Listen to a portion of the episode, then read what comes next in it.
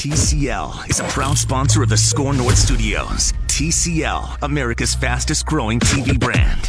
What are you thinking? What are you thinking about? The twins, of course. It's Five Twins Thoughts. Five. With Derek Wetmore.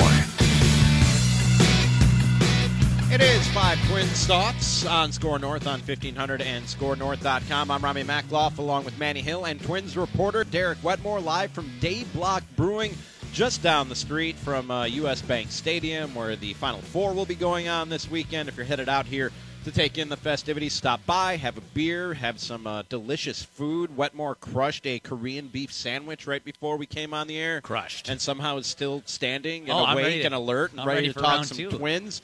and uh, our five twins thoughts today are just a, just over a week into the season. The five most impressive things about the Twins who have just one loss on the year. They start the year five and one and atop the AL Central. The five most impressive things or players of, about the Minnesota Twins so far this year. If you want to get in on the show, 651 646 8255 or tweet us at SKOR North. Derek, why don't you uh, lead things off for us this afternoon? My first one is an all-encompassing thought. Thought number one is the most impressive thing is the pitching staff as a whole. I mean, you could see Berrios take a small step back in his second start, and that's fine. They they still performed well. I'd say if you looked one time through the pitching order and then add Berrios and Gibson's first start in there, did Gibson get knocked around a little bit? Yes. Came back and won the game, showed some resilience there. It's just surprising to me how well they opened as a starting staff, especially that Cleveland series was just unreal. The four guys, including Martin Perez, coming out of the bullpen as sort of a piggyback. That was an impressive, impressive start for me. So thought number one is, wow, this pitching staff might be for real. Yeah, I, I've I've used this stat before, but it's impressive enough to use again. The 10 and 11 strikeouts from uh, Berrios and uh, now I'm drawing a blank. Well, uh, Odorizzi started game two. Odorizzi in game two. It's the first time two starters have had double digit strikeouts in the first two games of a team season.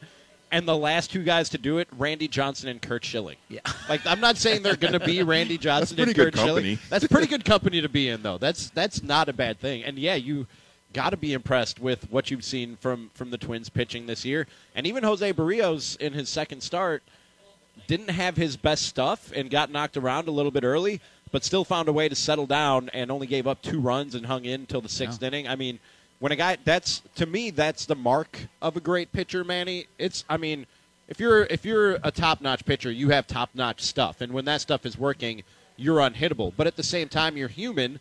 That stuff isn't going to be at its best every time that you step on the mound.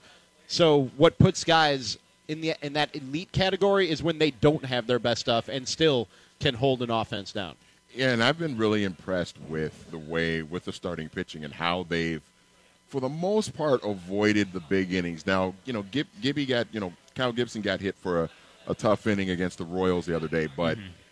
I think overall these guys have been able to weather the storm early on. We saw Jose Berrios have a, a rough first inning the other day in his in his second start, but you know he he weathered that storm. He didn't let let the uh, let the damage pile up and get himself into trouble, and the team fell behind um, early, and they weren't able to come back or anything. It, we didn't see a situation like that, so. That's been really impressive to me with this pitching staff is that they really avoided the the big innings that in the Yeah. past have early on, especially their first, second, third innings, they Oh. have those big innings and then And they're, they're behind. And then they, they got no shot of coming back. So they've avoided that for the most part. It's Definitely. been impressive. No, I agree. And one of the things that I look at, and if you're not an elite starter, if you're not, whatever, you know, pick your guy, Clayton Kershaw, Max Scherzer. If you're not one of those guys, I want to know how you pitch on your worst day. Like that matters to me a lot. I, yeah, you can go and say that's a mulligan, and that's fine. I'll give a guy a couple of mulligans and 32 starts, but not very many. I mean, if you're a competitive team, you don't get very many opportunities to just flush it and say that one didn't really matter. That didn't count. Yeah, it did. Uh, This is the big leagues. You're in a postseason race. I mean, I know it's April, but you talk about those things if you're a division-winning team or, or capable of winning the division. That to me is what stood out in Berrios' second start. Is like he was untouchable in on opening day. I mean, he had all three pitches working. He had the breaking ball that was just swing and miss everywhere. He was throwing it for strikes early in the count when he needed it. His changeup was swing and miss, and oh, his fastball is 95, 96 right by you. So that's he's going to have a good day when he has that stuff. When he comes out in his second start and doesn't have that stuff, doesn't have the same breaking ball command, isn't able to get ahead with the fastball as much as he was on day one. Okay, now let's see. How is he going to pitch? How is he going to fight his way out of it? And I'd say both starts were impressive, just for different reasons. Yeah, in totally different ways. Since you started with a big picture thing that impressed you with our five Twins thoughts, the most impressive things about the Twins through the first week, I'll start with the big picture thing. And if any of these things are one of your guys' five thoughts Oh, already just- on your list, mm-hmm. just let me know. But the.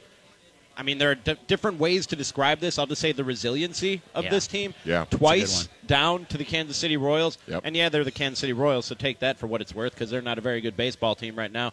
But twice in that series down, and they fight back. They they score some runs with some professional at bats, which I know is a cliche thing to say, but guys like Nelson Cruz, Marwin Gonzalez in the middle of this order, I think has had an impact on everybody else around them in that order. And you've seen that where in past years they didn't they couldn't necessarily string together the hits and the rallies and sustain it long enough to come back from from the deficits that they had in those two games in Kansas City. So the the professionalism in the box along with just the the like I said the resiliency, the wherewithal to to not, you know, put your head in the sand and say here we go, it's another one, we're down and it's over. Between the bats and the bullpen holding the Royals down, they end up sweeping that series in two games where they were down kind of late in the game. Yeah, no, it's not over. Is, uh, is Right. it seems to be the collective attitude of the Twins right now, and that's fantastic. I mean, that's a great sign going forward. Max Kepler had a huge two RBI knock the other day. Yeah. That to me is like you're not going to get that 100% of the time. Of course, you're you're going to trail in some games late, and even a bad bullpen's going to hold on for the win. It's baseball. But early in the season, if you can establish that you're not a team that's going to just roll over and die, like the Twins to me have done so far this year, that's a great sign going forward. Not only does it, who cares what the those of us on the outside think? Like if we're on this show, talking heads, or you know, fans, observers of this team. Who cares what we think? What do the guys in the dugout think? And I think there's a real thing to that. Where, yeah, no, I know we're down three with six outs to go, but remember that game in Kansas City where we came back? Mm-hmm. Whatever. Remember where we showed fight against Cleveland? It just sort of imbues the lineup with this confidence that I don't know that you can put a quantification on it. I know you can't put a number. There's no way. It's a different feeling in the dugout. At least this is the way guys have described it to me. That is that self belief, not only on an individual level, but on a team level too. So far, and again, it's early, but so far, the Twins have established that identity, and that's been pretty impressive. And again, I'll I'll go along the same lines. I don't have the numbers to quantify it in front of me, but it, it seems that the teams that have that that are contending most years and are atop their divisions or, or atop the, the American or the National League are teams that are among the leaders in come from behind wins because that's just the reality of hmm. the game. If you're gonna if you're gonna put up 85, 87, 90 wins, it's going to require some comebacks and it's going to require some of that wherewithal and that resiliency that the Twins have showed already this season. Yeah, and I think the bullpen has been a big part of that too, and that and that's been a that's been kind of an issue that we've seen with this team over the years too. Is you know when they do fall down, Derek, sometimes the bullpen isn't able to keep them in games and allow them to have opportunities to come back. They've the bullpen for the most part has been able to do that early on this season. I mean, Trevor Mays had a couple of appearances and has been really solid. Trevor Hildenberger has been really good too. So, I mean, that's that's going to be important too when they get in situations like like they faced in Kansas City a couple of times where they were down and they needed their arms to keep them in the game. They were able to do that, and they got enough with their bats to be able to come back and win. And then the bullpen was able to shut the door in both games. The bullpen mentality is always, I can tell you, for maybe every good team that's ever played Major League Baseball, the mentality is I, my job is to go out and put up a zero for however long that lasts. Mm-hmm. Whatever their, you know, what's your duty today? It's to go shut the other team down, give my bats a chance. But I guarantee you, there's something real to this. That when you're a reliever, you're Taylor Rogers, for example, and you know, like, yeah, I like my stuff. I am a good pitcher, you just have that little extra if you think that the bats can come back and get you versus if you're playing on a doormat team and you're like, okay, well, I'm going to go get mine. I'm going to go put up my zero. But let's be honest, are we coming back in this game? No, probably not. it's a much different feeling, I would imagine, in that bullpen out I think there. that I think it's just human nature that there's you know people That's talk, right. people talk about well this team doesn't look like they want it. I think that there's a, a human nature and there's there's an intensity that you can only get when you feel confident and feel Yeah. good about yourself and the team that's around you. I think if, if any of us are in a situation at work, whatever the case might be, where you feel like it's futile, Sure. you're you're not going to have that level of intensity. You're not going to have the, the that you're not going to appear to be having fun mm-hmm. while you're doing it. Mm-hmm. You know what I mean? Maybe because you're not. I mean, people. I think people forget that these guys are humans sometimes. And they're not just robots. And, and yeah, when things aren't going good, you see different body language, you see different energy, you see different effort.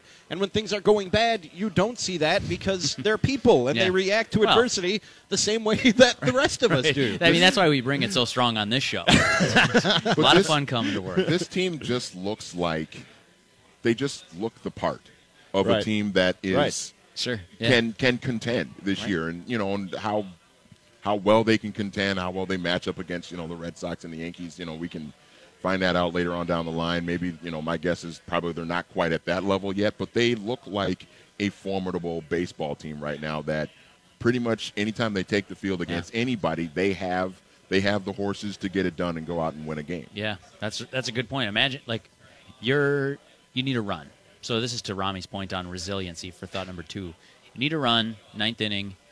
You're the opposing team, and you're up one on the Twins, and you get to pick where they start in the batting order. Like, where are you starting right now? right. I mean, you'd start seven just because that's what the ma- go face the bottom of the order. The three guys they wanted up there least. Okay, you got to face Jonathan Schoop at one of whichever catchers in there or a pinch hitter.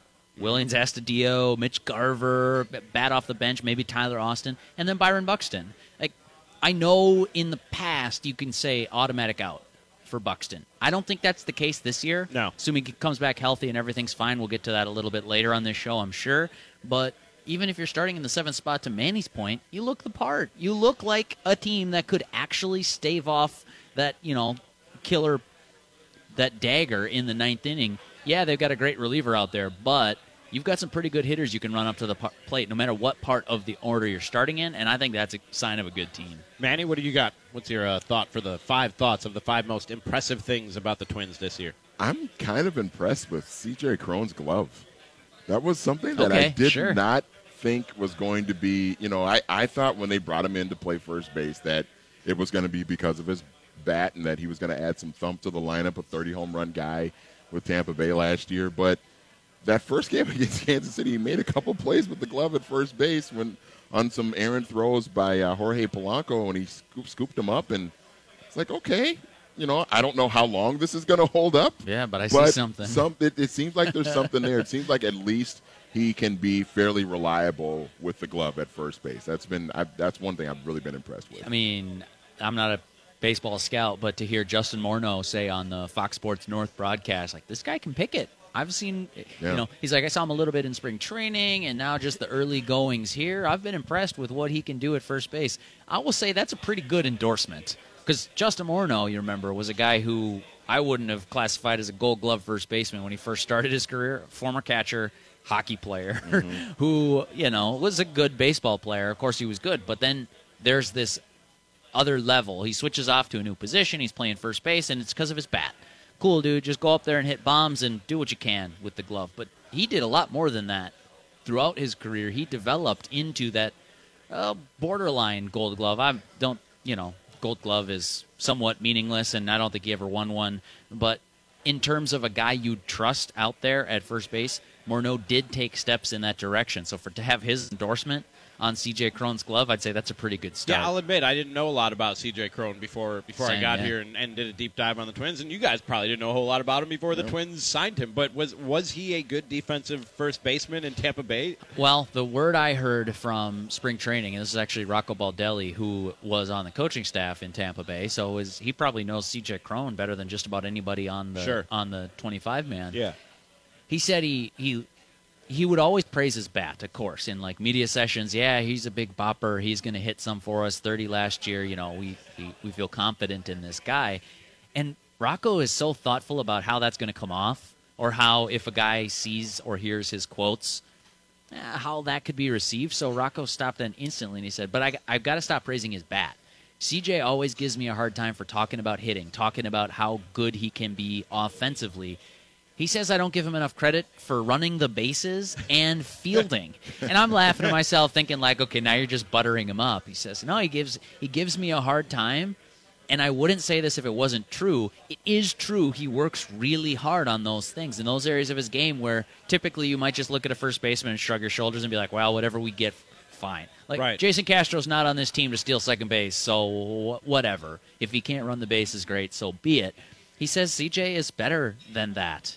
Not to compare him directly to Castro, but to to have a guy who is at least competent in every area of the game. I think that's something managers uh, crave. And take this for what it's worth. He said he wouldn't say it if it wasn't true. So we have to take him at his word for now until he proves to be some sort of pathological liar. And we that can't all trust, it takes to make you believe me? We can't trust. Well, until you Derek. prove to be a pathological liar. Derek, I wouldn't say this if it wasn't true, but there's a six pack under this shirt. I trust you. me, trust me, Trust me. trust me. I'm not gonna kill two Korean beef sandwiches after this show. Uh, no, I mean, like, so take it for what it's worth. Whatever. It- His manager, who has been with him for a number of years on the Tampa Bay coaching staff, says that he is a well-rounded player, and it would make sense. Uh, I believe growing up, his dad was a manager, and so he's kind of like baseball coaching family. Sure. Yeah. All right. Well, you know the importance of not just barreling fastballs and getting your 30 home runs and calling it a day, but doing the little things that help a team win. And so far, anyway, to Manny's point, I have seen that from CJ Cron. It's it's a small sample size, but it's better than not seeing it. If you want to come out here to Day Block Brewing and lie to Derek Wetmore's face, Just tell me- All you got to do is put the disclaimer on it. Trust me. I wouldn't say this if it wasn't true. That's all you got to do, and he'll believe whatever you say out here at Day Block Brewing, where it's five Twins thoughts on Score North on 1500 and ScoreNorth.com. The five most impressive things or players when it comes to the Minnesota Twins is this week's five thoughts. If you want to get in on the show, 651 646 8255 or tweet us at Score North. Let us know what you're most impressed by a week into the Twin season, or just come down here and tell it to our faces. It's Day Block Brewing, it's Five Twins Thoughts, and we're live on Score North on 1500 and ScoreNorth.com. Guitar Hero, selfie sticks, fidget spinners, the Ice Bucket Challenge. Nah, this is something new. Welcome to the all new Score North. Minnesota sports. Anytime, anywhere. ScoreNorth.com. It's five Twins thoughts on Score North on 1500 and ScoreNorth.com. Live from Day Block Brewing, just down the street from U.S. Bank Stadium, where the Final Four is taking place this weekend. If you're in the neighborhood to check out the uh, Final Four festivities, stop on by, say hi to your favorite Score North personalities. And uh, I understand they have beer here at Day Block Brewing Company. That's a rumor. okay, Yeah. and good food from what I understand here Well, at Day I, Block Brewing Company. I've Company. only sampled one, but I'm one for one so far. It looked good enough that that's what I'm getting for lunch the Korean beef sandwich. That's Derek Wetmore, our Twins reporter. I'm Ramie Makloff, Manny Hill on the other side of me. Uh, this is just part of our abundant Twins lineup of programming that just keeps on getting better, including this show right here. We have uh, Score North Twins show. That's on Monday and Wednesday at 1 o'clock. Patrick Reusse on baseball. Find that at scorenorth.com and every Tuesday at 6 o'clock. Did I get that right? And the Glenn Perkins show, the former Twins reliever, sits down with uh, Phil Mackey every Tuesday. That airs at 1 and 6. And you can find all these shows wherever you search for podcasts. Just search Score North Twins. We're available on iTunes. The app is on Apple and Android right now. And we're on Spotify. There's really no way for you to get away from us. Everywhere you go to listen to things, you're going to find Score North talking Minnesota sports and trying to entertain you. Our five thoughts today on Five Twins Thoughts is the most impressive things about the Minnesota Twins just about a week into the season. Quick recap of the first segment if you weren't here.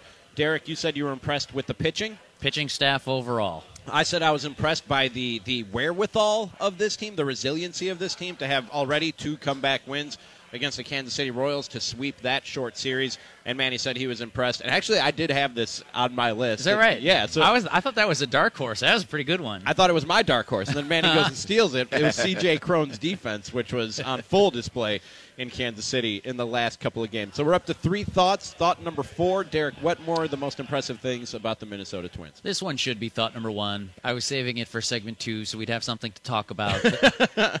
thought number four I am continually impressed with your guy, Ramie. Oh, don't now you're stealing another one. Willians Astudillo, who's hitting 667 after five games. He hadn't played in all of them, uh, a thousand slugging percentage, one point zero zero zero slugging percentage, and just keeps coming up seemingly in big spots and getting it done. We we saw it in spring training. We know the book at this point. There's a guy who's just I'll call him elite bat to ball. Doesn't strike out, doesn't walk, but puts the barrel on it. And so far, anyways, that has continued to play up for the Twins, and I'm I'm impressed by it. I saw on our Score North Twitter account just before we were coming up here. It's like scrolling on my phone here at Dayblock and looking through, and I saw a post from from Score North, and it was a like a repost of something that allegedly Willians Astudillo wrote. So I get curious, I get poking around. I'm on Instagram and I search Willians Astudillo. It's just a photo of him fielding a ground ball at third base because he's played three positions already this year.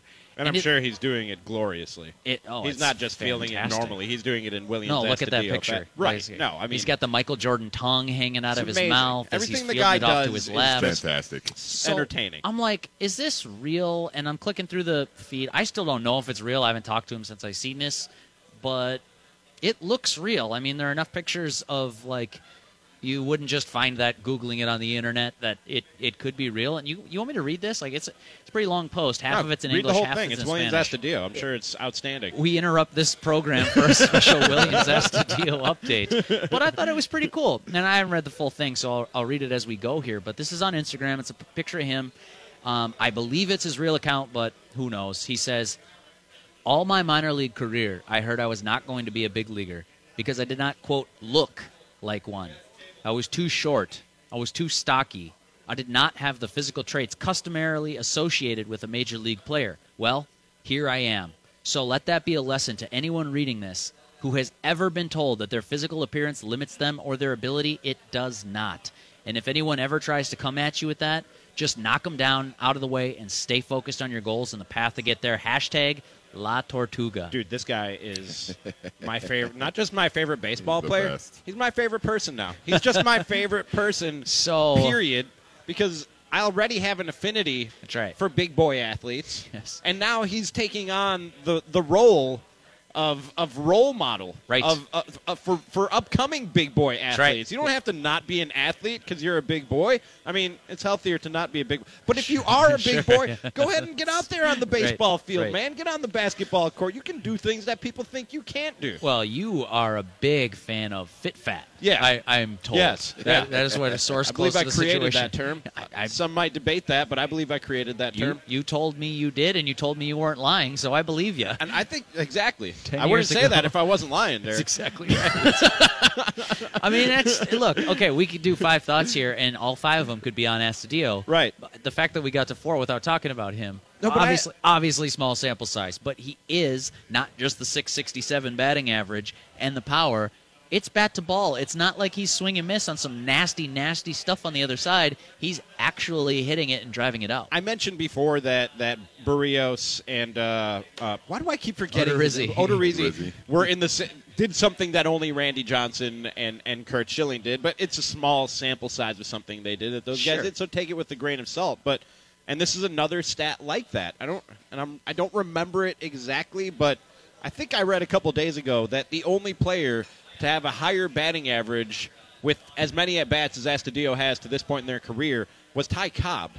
Like in the history of baseball, the only guy who's had a, bat, a higher batting average than Willians Astudillo through this many at bats is Ty freaking Cobb. Yeah. Like again, kind of a small sample size, so and take it with a grain of salt. But I think that's I think that really says something. I don't think I, I don't think it's I'm getting carried away to say that that that says something about that guy. It's time to overreact about baseball. Yeah. Willians Astudillo will be as great as Ty Cobb. I mean, tough to dispute at this point in his career. Look, you I- can, I- you can fake your way to some stats, but Right. 100 plate appearances, 100 plate appearances. There's something to that. I, I'm not going to say he's he's going to be better than Ty Cobb. No, man, he just did. You're, you're right. good. I don't have to. He made We're overreacting about baseball right Save now. that for write that down today, five o'clock on Mac and Judd with Ramie. Uh, I don't know how we measure it. That'll be one of those that we have to like decipher. How do we measure It'll that he's better than 15, Ty 20 Cobb? years right, even figure it exactly. out, Does yeah. he wear a Twins cap on his bust into Cooperstown? Do we for think? sure. It has to Absolutely, be, right? yeah.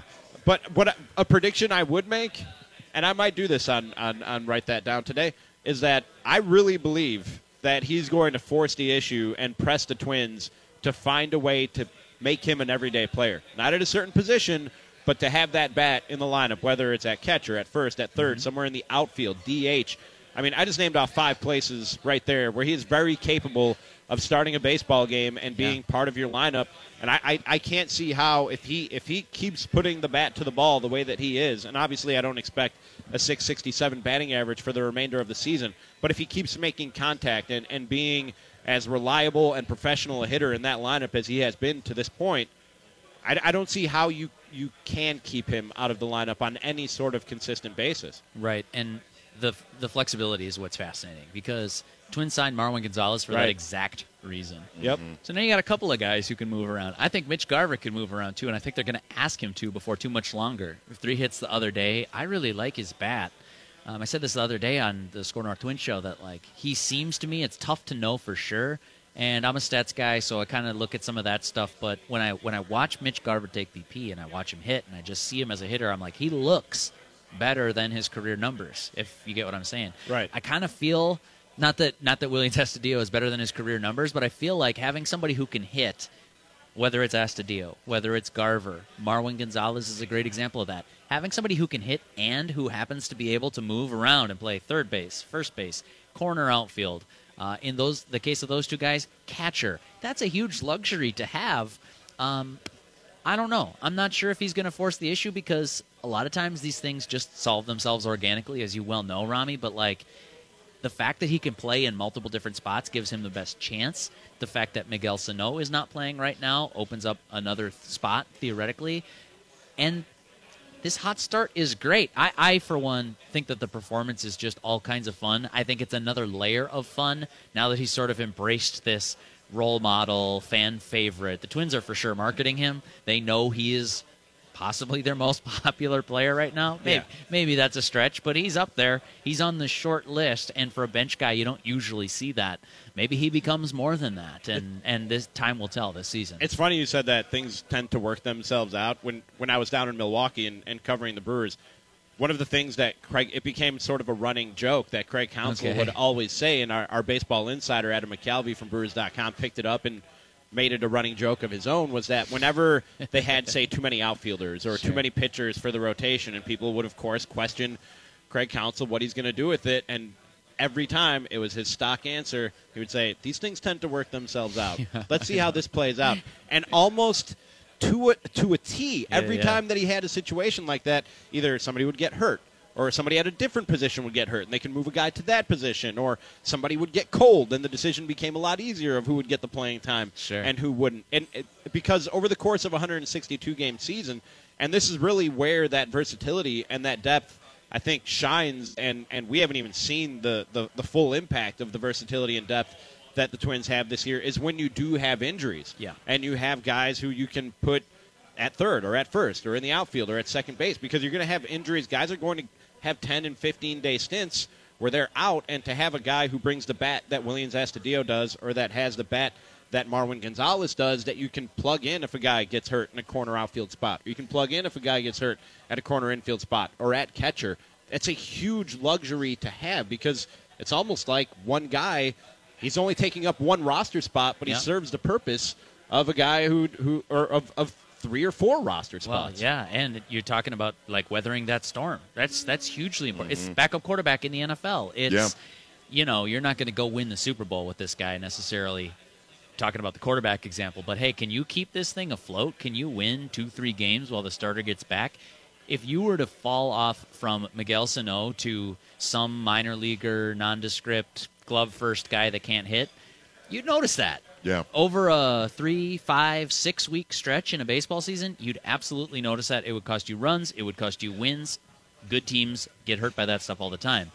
Great teams have the ability to overcome that, either through individual greatness from some of the other guys they have, or the person coming in to sort of plug that dam, as it were, for a mm-hmm. little bit, just to make sure the levee doesn't blow. They are good enough to carry that. I think absolutely Marwin Gonzalez is good enough to carry that. Willians Astudillo shows he's kind of in that category right now, too. Yeah, and, and that actually kind of plays into one of the other thoughts that I had about the most impressive things about this team is that they've put together a roster that gives them a lot of different options, and that if somebody goes down, to you guys' point, they can they can withstand that for a little bit. There's no there's nobody in this lineup right now where I look at and say, boy, if they lose him for two weeks, they're in big big trouble. Now Nelson Cruz, you don't want to lose him for Right. a significant period of time, but if he has to go on the injured list for, for a week or so, Yeah. you've got other guys that you can plug in there and that can at least hold down the fort in that DH spot in the lineup for, you know, seven, eight games maybe until you get Nelson Cruz back. And that's that's been really impressive how they've been able to put together this roster that allows them to have a lot of depth and a lot of options to move guys around in the lineup and, and in the field. It's not for nothing, and I'm not. I'm not going to spoil our fifth thought on this one. Actually, mm-hmm. I, I've got one that I Oh, think, good. think we have to get to. But Good. before we do get to the fifth thought, I want to touch on the depth. And we talked about CJ Cron being like a complete baseball player. He's not a burner. He's not going to beat Byron Buxton in a foot race. But can he run the bases competently? Can he field his position well? And so far, he's shown that he can. As a team, I've been impressed with their ability to run the bases just by comparison to last year. last year, Manny, you'll remember this. I see you laughing over there. I think it was Ehire Adrianza, and I think I have the stats right. I'd have to go back and check, but I think he got picked off 657 times running the bases last year. That's what it felt like, at least. Yeah. Six weeks into the season, it was like, oh my gosh, how can a team managed by Paul Molitor, who is a baseball savant, genius for details, picks up little things, reading pitchers and in base stealing situations and picking the right pitch. How can somebody who's so brilliant at all of that oversee a unit who collectively is abysmal at running the bases? Just, I mean, it was terrible. It was embarrassing, um, and it went on for more than just a season. This year, short, short sample, but to have Eddie Rosario make that gutsy call at third base, turn the corner, score an important run for the Twins, and to have Byron Buxton come in, steal a critical base, score from second. I mean, these things add up over the course of a season, and so when you talk about the collective whole, yes, it's early, and I got to keep saying that because it's early, it's early, it's early. But man, it is it is a different feel to Manny's point on the depth and on the CJ Cron thing of being a complete player. The fact that they're able to run the bases well as a team is it's, it's stood out to me so far through five games. I think that's an encouraging sign. I think be, be, partly because of the analytics era that we're in now and the focus on launch angle and, and home runs and extra base hits and everything. I think that some people forget that how important base running is. Yeah. But the analytics, if you if you dig a little deeper, will tell you how important base running. Have you read uh, Keith Law's book Smart Baseball? no, I haven't yet. It's so good. I'll let Yeah. you borrow it. Thank you. Um, so good. But he actually he lists the odds of whether or not a team will score based on where a guy is Oh, on the sure. field and how many outs there are and everything. expectancy. Yeah, Exactly. yeah. This is this is something that's been well studied and calculated. So just getting that extra 90 feet on a stolen base or going from first to third on a ball that's squibbed out into right field or taking that chance from first to home Yeah. like Randy Rosario did, that's not something that shows up in analytics. That's more just baseball instincts and, and gut feel that Rosario had to, to make that play. But Yeah. taking 90 feet at a time vastly changes uh, the odds that a team will succeed and, and the fact that they will succeed if, Yep. if, if you're smart about the way that you take 90 feet at a time. That's why I'm fascinated to see what the Royals do this year. They've basically assembled a team of speedsters. They know they're going to be bad, but they're like, as we're not caught up in terms of talent just quite yet, we're going to run on you, man. Billy Hamilton's going to run on you. Mondesi's going to run on you. You're just going to have a hard time. Whit Merrifield's going to take some bags. Mm-hmm. It's going to be tough. You're not playing the Royals anymore, so you don't have to worry about this right now. But tough for opponents to hold down that running game and it's a risk reward because you're going to erase some potential scoring threats throughout the course of a season. But their gamble is we're going to get that extra bag, that extra 90 feet, enough times for it to be worth that risk. So far, anyways, I have not seen the Twins do this sort of boneheaded base running that they kind of became known for, frankly. Uh, I, I think it was last year, Manny. Right? I, I maybe maybe I'm remembering that wrong. I was It pretty was sure last it was year. 2018 that it was just like embarrassingly bad base running. There, there were some moments last year that just made you cringe. Well, like Adri- Adrianza, not to keep picking on him, but he deserves it for getting thrown out 657 times on the bases in one season. Amazing new major league record. But like he'd be he'd be pinch running, and he's not that fast of a guy. I mean, he's probably average speed, I would guess. Mm-hmm. he'd go in and like pinch run at second base, and your job is to not get thrown out. Your job is to score on a single to the outfield. Everything else, the other guy could have done, whoever you were pinch running for. And he got picked off at second base. And it's like, well, come on. This is one thing you can't. Do. you talk about analytics there in that, and it's like, what's the difference between man on second with one out and nobody on base and two outs? It's a huge difference. right. It's a world of difference. especially over the course of a season. You multiply that out, 162 games. It's you just can't make that trade, and they were constantly making bad trades like that this year anyway. Whatever for whatever it's worth in five games, they haven't made that trade, and they've actually been plus for my eyes on the bases. You know what I love? Uh, it took us one segment to fly through our first three thoughts. Yes.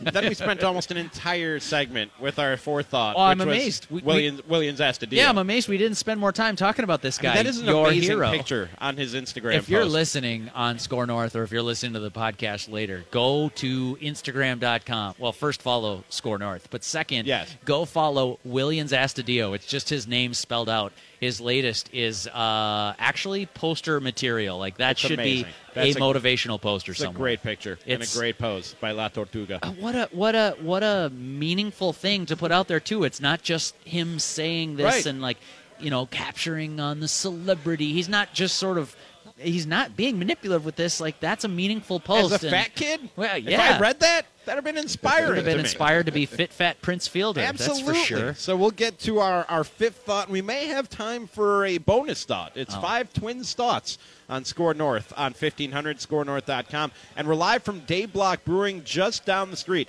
from U.S. Bank Stadium, corner of Washington and 11th Avenue, just steps from U.S. Bank Stadium. Stop on by, grab some craft beers, some delicious pizza, that Korean beef sandwich that hmm. Derek enjoyed, that I will be enjoying as soon as these mics turn off, and then head to any of the Final Four festivities this weekend. You can listen to Score North on the mobile app. Type in live.scorenorth.com into any web browser or at scorenorth.com. And if, you have Amazon Alexa, just say, Alexa, open Score North. I just did it for you. Alexa just opened Score North for you if she's around. Five Twin Thoughts will be back right after this on Score North on 1500 and scorenorth.com. This is the all new Score North. Minnesota sports. Anytime, anywhere. ScoreNorth.com.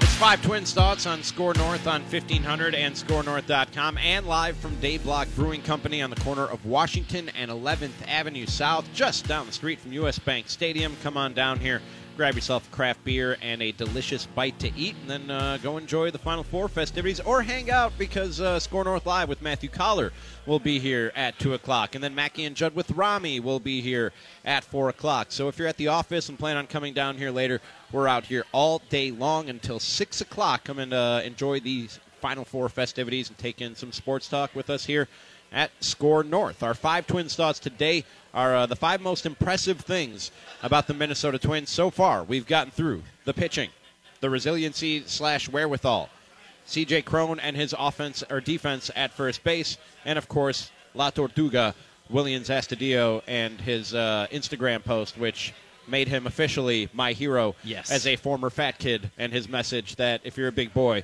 you can still be an athlete. Don't let people tell you otherwise. Love this guy and everything he's about, everything he does on the baseball field, and now that brings us to our fifth and final thought, Derek Wetmore.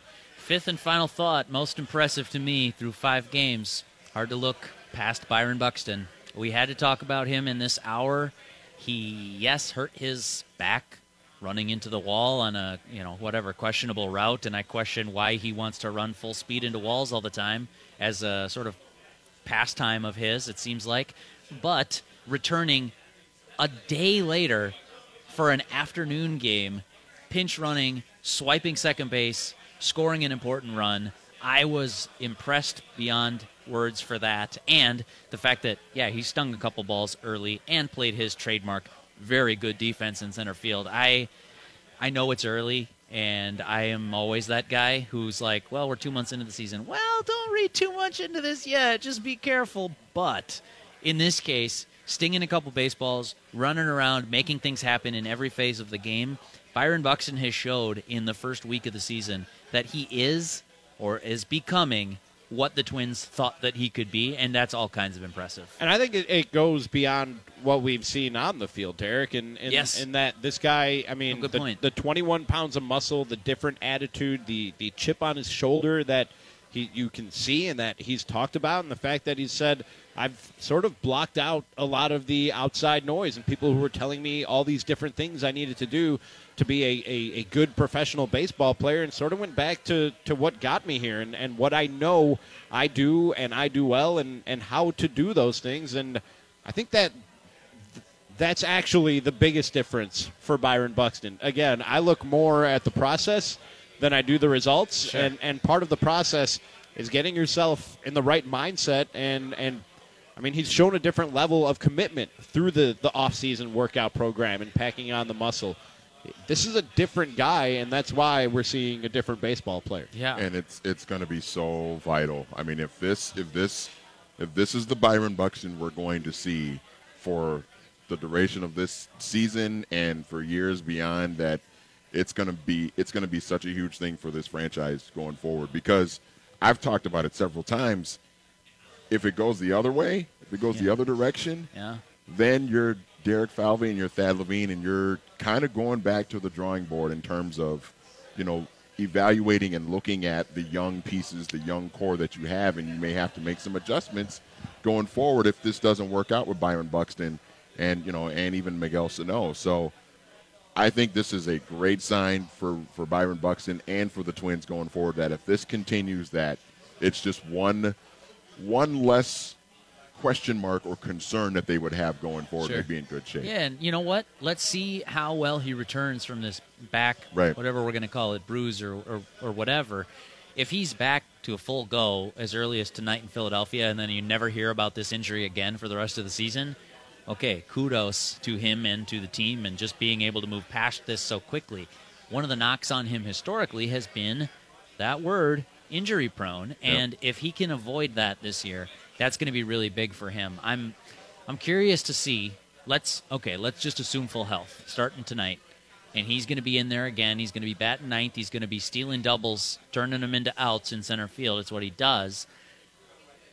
How much is he going to play? Is this an everyday? Is this a Rocco going to try to find matchups to give him a breather? Because we talked about the versatility in the second segment about how the Twins do have some depth now. I mean, honestly, you could slide Max Kepler over to center field, put Jake Cave in right, and you wouldn't feel like you're losing a whole ton. Yeah, you lose a step defensively for sure, but Jake Cave had a nice year last year. I mean, mm-hmm. people kind of overlook it because a lot of people tuned out on the Twins towards the end of the season. Who could blame them? Jake Cave put together a really nice 2018 season with the Twins. I was impressed by it, anyways. I am curious to see how many plate appearances, how many games, health notwithstanding, are they basically going to ride with Buxton and say, "Here you go, here is 650 plate appearances as our everyday center fielder. You're our guy. Go show them why." And to me, the more the merrier when you talk about plate appearances and starts for Yeah, Byron Buxton, so. unless you see signs that you're running the guy into the ground. Because Sure. for him, it's still, and I know people hate to hear this because they've been waiting for Byron Buxton to blossom for a long, long time. It's still about development for him. Yeah. And that happens through plate appearances, that happens through playing time. As long as he's not showing any signs of slowing down or, or physically breaking down in, in any way and he can resist running into walls, I, wouldn't I wouldn't hold back at all. I'd be good with him playing over 150. I don't, I'd be good with him playing 162, and I know that's something that's rarely done in Major League Baseball nowadays. But this is a young man and a guy who's in, in peak physical condition if there is anybody or if there are any any bodies in, in Major League Baseball who are capable of doing it, Byron Buxton is certainly one of them. He's young enough, he's fit enough, he's athletic enough that he shouldn't be missing playing time unless it's it's he's so worn down and tired that he just needs a day off or he has an injury. He's already not going to start 162 games. That Right. just occurred to me because he Yeah. didn't Well, start the other day. Well, but don't forget October. that's right. Oh, that's true. He be could start 170 plus. could- that's right. That's, And, what we're, uh, that's what we're looking for. He is out of the lineup tonight. He is okay. Okay, so we're down to Good job. 160. Thank you for the update. Yeah, regular thanks, season thanks to games. Murph actually back at the station for. Uh, Do we have out. the uh, the full lineup since uh, since Let's read it out. I'm surprised to hear that. The fact that he came in and pinch ran, I was assuming that meant, you know, kind of good to go. But let's see if we can track down a lineup from Philadelphia. I am going to say that The one thing, Ramie, I'll push back on you a little bit is, yeah, I'd like to see him for 162 as well. But there are going to be some days this season, and manager Rocco Baldelli is just going to have to read the situation here. James Rowson can help him out, whatever. Derek Shelton can help him out. But there are going to be some days where you're going to need a mental breather for Buxton. I think. Right. Because so much of it to me is not about how's your body holding up. Can you play center field today? Of course he can play center field today. Him at 60% is a is like an all-star caliber center fielder. But if he is I don't know. If he's in his own head, if he's in a little bit of a rut and he just like feels like he's in 0-2 all the time and guessing at pitches, he's not identifying sliders off the plate, he's not drawing walks, doing all the stuff that you'd like to see him do as he continues to develop as a hitter, then I might give him a day off and just say, "Hey, go ahead and chill for today." Yeah, I said physically, but if you see any signs of Yeah. him wearing down, if it is mentally Yeah, and yeah. you see his approach deteriorating, because that's part of development. Absolutely. I mean, No- no Nelson doubt. Nelson Cruz over the course of a season, as a 38 year old, of course he's going to have some days where his body doesn't feel great. I'm guessing, uh, but mentally, I'm sure he could handle it. I'm sure. I, I, I've only known this guy for like a month, and when I say known, I mean talk to him in a couple of press scrums and as a group. Right. So it's not like I know know him, but the sense that I get from him and how professional he carries this thing out, I think he's the kind of guy who could handle the mental slog pretty well. As a DH, he could play 162 if you needed him to. Um, and part of that is just the ability as a veteran hitter to know how are these guys attacking me. The, my favorite part of the broadcast guys so far in five games has been Justin Morneau analyzing how Cruz is thinking about a pitcher trying to attack him. He comes inside with a fastball and oh oh fouls it off hard down the third base line, and then after that, it, I don't remember where the count advanced, but Morneau basically said he's like, yeah, I'd probably look for breaking stuff away here. I know they're going to try to attack me with something soft off the plate because he's already seen me crush a fastball. He doesn't want to come back in here, and if he does, I feel pretty good about my hands. Just that second level calculus thinking in terms of approaching a plate appearance. Nelson Cruz has it. You hope that Byron Buxton develops that over time. Manny has that lineup. We got a lineup? Byron I do have a lineup. Thanks to Murph back at the studio for uh, sending this to me. The uh, Twins will lead off with Max Kepler playing in center field tonight against the Phillies. Uh, Jorge Polanco will play shortstop and bat second. Eddie Rosario will be in left field and bat third. C.J. Cron will bat cleanup and uh, play at first base. Marwin Gonzalez will be at third and bat fifth. Jake Cave will be in right field. He'll bat sixth. Jonathan Schoop will play at second, of course, and bat seventh. Jason Castro will be behind the plate and uh, batting eighth. And then, of course, Jake Odorizzi will pitch and bat ninth. That's right, So no, DH. Yeah, I no was like, DH, where's so Nelson no Cruz? Nelson Cruz. Oh, Yeah. okay. that makes a little bit more sense. Although the Twins are threatening to play him in the outfield. Uh, you could see that this weekend even. They they talked about that in spring training and even before mean- spring training. That's a bat you don't want to take out of the lineup. I'm getting ahead of myself here, but if you have any inclinations of playing postseason baseball, you don't want that guy out of your lineup if you have to play in a National League park for three games Yeah. in the biggest seven game series of this franchise's history. So you if somehow, Right. some way Sure. you're gonna want to get him at least somewhat acclimated to playing in the outfield so that you have that bat available to you in all situations. I agree. Uh, Devil's advocate. Ask the Texas Rangers if you want to play in right field in important spots in the World Series. Or better yet, you could just ask David Freese what he thinks about that. Look, Nelson Cruz, uh, distinguished career, great hitter, and the past ten years have been amazing. Good ad for the Twins, and his bat is going to help carry them there if they do get there. I think it's a little dicey proposition if you're going to say he's going to hold it down in the outfield at 38 years old and just count on no drop off there. I, I like the Jake Cave move quite a bit because, as I said, he impressed me a lot last season with what he did. It's not as easy as it sounds, and it's something people throw out there all the time. But maybe just stick them at first base and say, "Don't try to do too much. Just when people throw the ball at you, don't catch hurt it. yourself. That's all. Just catch the ball when people throw it to you." Yeah, I It's- wonder if he could. It's been five Twins thoughts here on Score North on 1500 and ScoreNorth.com. And just the start of our day from of broadcasting from Day Block Brewing Company for Derek and Manny, I'm Ramie saying thanks for listening. Find this and all our Twins shows. Search Score North Twins wherever you download podcasts.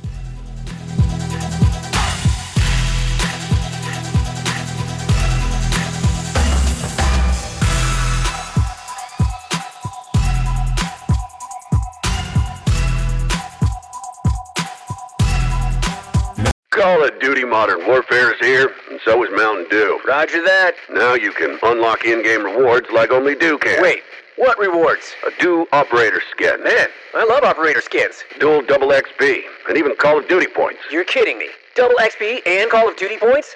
This is incredible. I can't believe it. This- Soldier, get a hold of yourself. Oh, roger that. Look for specially marked packaging and visit mtndewgaming.com for details and restrictions. Open to U.S. residents 17 plus. Call of Duty points available on 12 and 24 packs and free 28 23.